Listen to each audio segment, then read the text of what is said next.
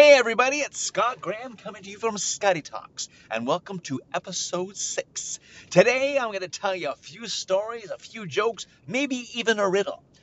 But there's one thing that I want to talk about, and that is do you know why car keys really make me mad? Because they're always starting something. You know what I'm saying? They're always starting something. And then I'm reading the newspaper and I'm reading about these elephants. And they're talking about elephants taking baths in the rivers and everything. But there's one point that they never pointed out. And that was why you never see two elephants taking a bath or swimming together. Does anyone know? Well, the reason is like two elephants, they only have one pair of trunks. So how in the world? Oh, never mind. Anyways, I'm going to tell you a crazy story, maybe even a second story and a joke or two. So I hope you enjoy. But thank you very much for coming to Scotty Talks, episode six. And here we go.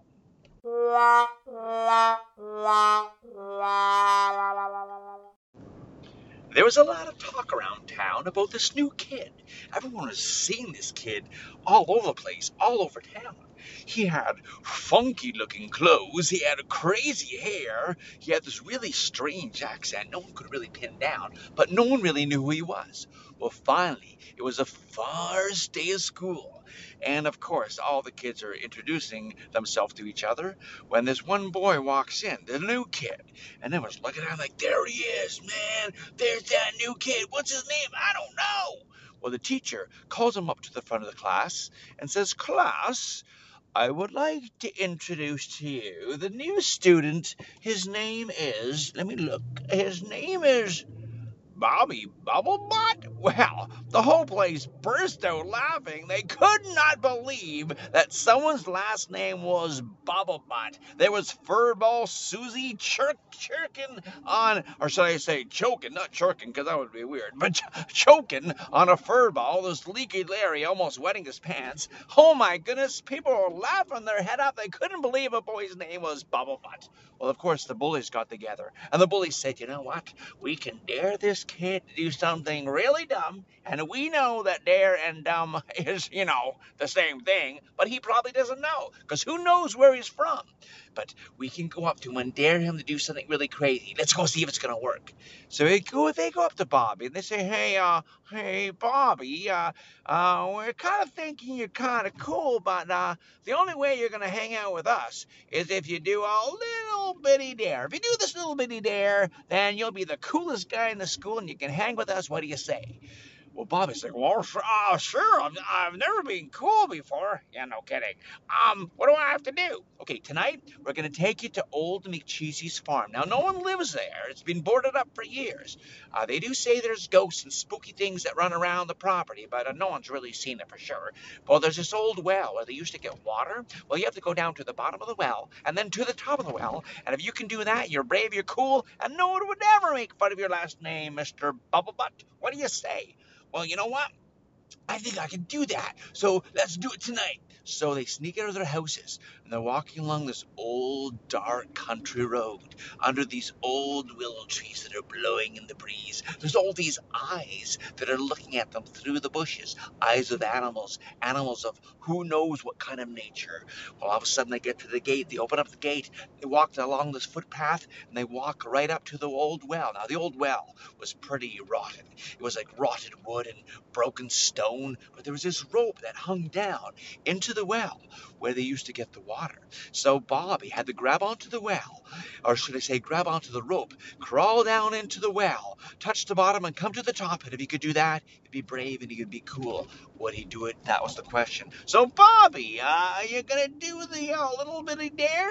Are you sure it's okay to do this? Because it looks kind of like dark down there. Are there any snakes or spiders or crazy creatures? Oh, I, I don't think so. Well, okay, I'll do it. So Bobby steps onto the side wall of the well. Bits of rock are falling into the water, into the water below, into the abyss blackness below. And so he grabs onto the rope. He starts pulling himself down into the darkness. And he just gets swallowed up by the darkness. You cannot see Bobby anymore, but you can hear him. You can hear his voice echoing off the side walls. Oh man, it's really stinky down here. Oh man, it stinks. Oh man. Oh, wait a minute, I think there's a spider, maybe it's a snake, I don't know, there's some sort of bug, but it's in my underwear, I gotta get out of here. All of a sudden, there's this blood curdling scream, and the bullies pulled up the rope but the rope had broken and Bobby had fallen into the well.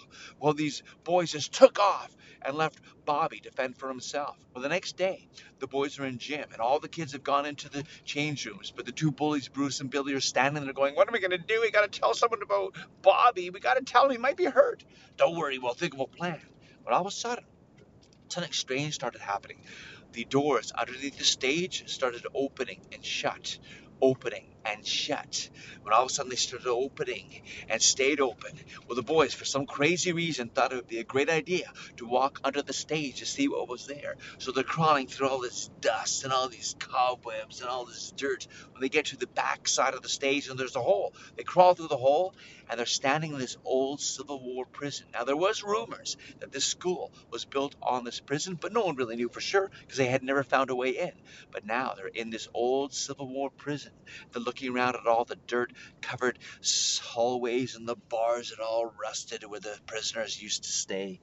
Well, all of a sudden, they kind of realized that these hallways were lit with these torches. Well, how, after 150 years or more, could there still be lit torches with fire burning on the ends? That would be impossible. Someone would have to light them.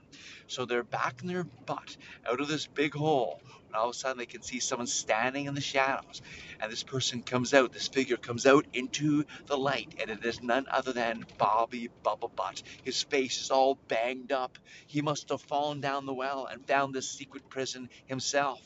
But as he walked toward the boys, he started saying something that they would soon not forget. These words that would echo in their brains. You're mine! And he starts running after the boys. He pushes the boys into the cell. He locked the door and he said, Well, you dared me to do something really dumb. I should have known better. Well, you know what? I dare you to survive in this darkness by yourself. Have a nice sleep, boys. And as Bobby walked away from the boys, screaming in the cells. He snuffed out the torches with his bare hands. Well, the next day at school, Bobby was in class all day. There's no sign of Brutus and Billy until the very end of the day when Brutus and Billy walked into the class, all scraped and beat up. Well, they not dare look into the eyes of Bobby Bubblebutt and they sat down. From that moment on, they never dared anyone to do anything again. Because I think I know what happened. I think Bobby gave them a bit of their own medicine. And he probably waited for about half an hour and let them out of that cell, but wanted to teach them that the word dare and dumb is bad. And you never, ever have to do something you don't want to do. And don't fall for, you know, the dares. We've talked about this before. Someone's going to say, I dare you, and they're going to promise you everything. They'll even promise you friendship. But I guess the question is, would a real friend make you do something you really do not want to do? And that is the question. And that, my friends, is the story of Bobby Bubblebutt. Now, I thought today, because this is a different kind of podcast, that we could actually maybe do another story. What do you say? If you can say, yeah, really loud, then I'm going to tell you another story. So, are you ready? I'm going to go one, two, three. I don't want to hear yeah. If I don't hear it, I don't tell the story. You ready? One, two, three. Okay, that was pretty good. A little louder. Are you ready? A little louder, and I'll tell you a good one. You ready? One, two, three. Ah, perfect. Okay. You ready for the next story? Okay, here it is. The story is the red button.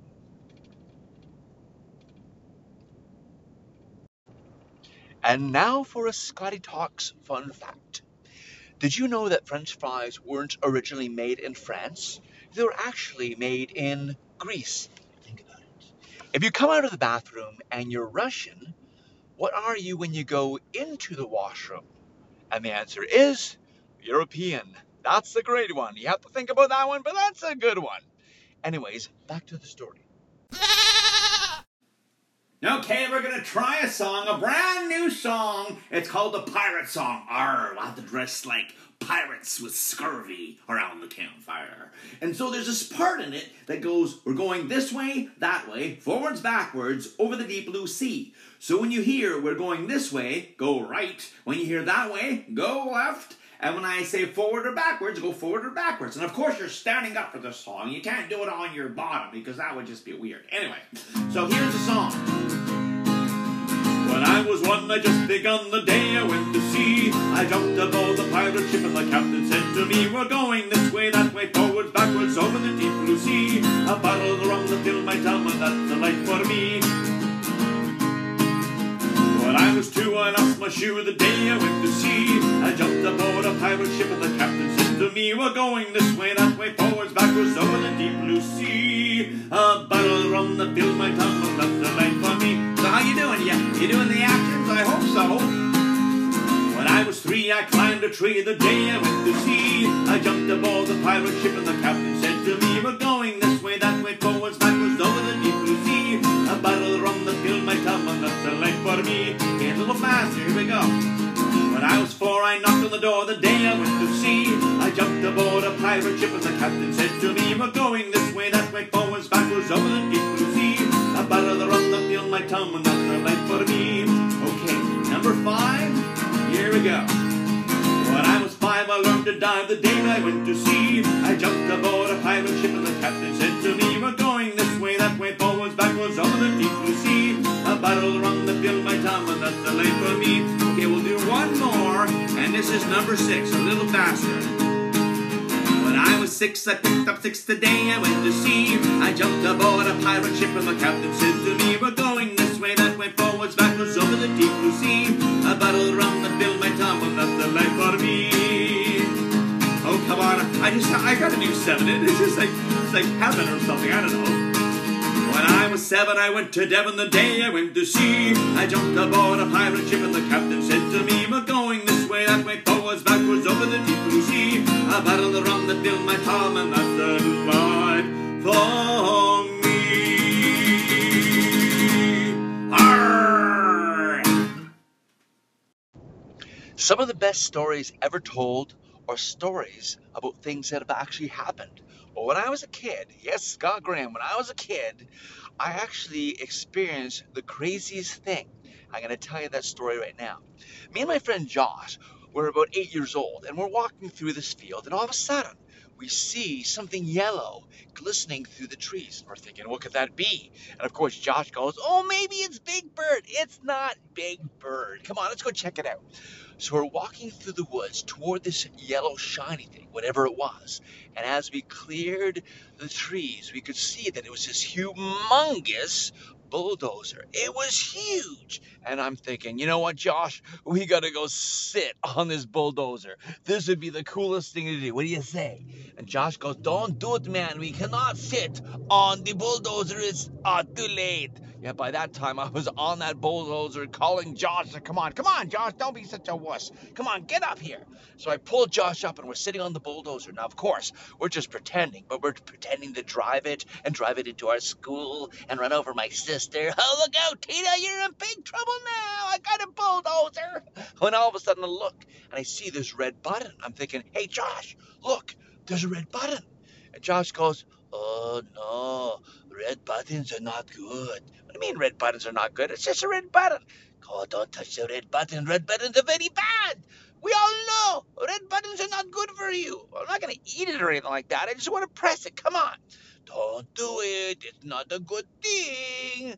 Oh, I'm going to do it all right. So I took my red finger and I put it on the red button. And Josh is like, don't do it. Don't do it. And I said, oh, I'm going to do it. So I pressed the red button and I'm not joking. When I hit that red button, the bulldozer started. Now, I'm not sure if you've ever heard how loud a bulldozer is, but it was really loud. I was like so scared. So me and Josh, we jump off the bulldozer. We're running for our lives, thinking this thing is chasing us. Well, I probably just ran out of gas, but we were kids. We're eight years old. We didn't know. We were thinking he had big teeth and it was coming after us. Oh man, what were we gonna do? So I remember diving into my house, looking down the street, thinking this thing was coming down the road, but it didn't. Was probably just ran out of gas, like I said. But that night, I had a really bad dream. And I was dreaming that Josh was running behind me going, I told you not to touch the red button. You son, don't listen to me. What's wrong with you? And so I woke up screaming like red button. And so I look and my dad and mom are standing in the doorway going, What is wrong with you? What do you I told you you shouldn't have given them cereal that had a lot of sugar in it before bed. Well, I didn't know. You, you like sugary cereal. But dad, no, it's not the sugary cereal. I was dreaming that there was this red button and I pressed it and everything like that. And then all of a sudden this bulldozer was chasing me had teeth. It was horrible. Well, all of a sudden, I looked down at my belly and I couldn't see my belly button. I'm thinking, oh, well, that's my red button. Maybe it's punishment for like, like touching the real red button. And then my dad said, "Did you pull your pajamas up too high again?" I pulled my pajamas up down just like a couple inches, and there was my belly button. It was under my waistband, my pajamas, like silly me. But ever since then, I've had these bad dreams about these red buttons. So one day I'm in the store and I'm getting papers and pencils and everything, and I'm at the cash register when all of a sudden I could see that there at the cash is uh, this red button. I'm freaking out, going, "There's a red button! We're all in danger!" And the lady's looking at me like, "Are you afraid of this, sir? What is wrong? It's just a red button, sir." And she hits it, and the red button goes. That was easy. I'm thinking, they talk now. So there was this old lady in front of me. I put her over my shoulder. I grabbed her and I was trying to save her life from the red button. Well, she's hitting me in the head with a handbag. I'm not sure why. But, anyways, just not very appreciative. You know how grannies are sometimes, those evil grannies. But we'll talk about that later. But I'm going to tell you, I know what you're thinking. You're gonna probably like send me a red button in the mail or something like that, or draw a red button. Please don't, because I just don't like red buttons. And that's actually a true story of what happened to me when I was a kid with pressing this red button. So whatever you do, I do not recommend finding a bulldozer, sitting on the bulldozer, and pressing the red button, because that would be definitely a bad thing. But you know what? Sometimes the best stories, like I say, are stories from life itself. Well, thanks everyone for listening to episode six of Scotty Talks. One last thing, I just need to give you a warning about something. Watch out for stairs because they're always up to something. Anyways, well, I look forward to seeing you and hearing you and kind of visiting with you in episode seven. Until then, this is Scott Graham coming to you from Scotty Talks. I'll see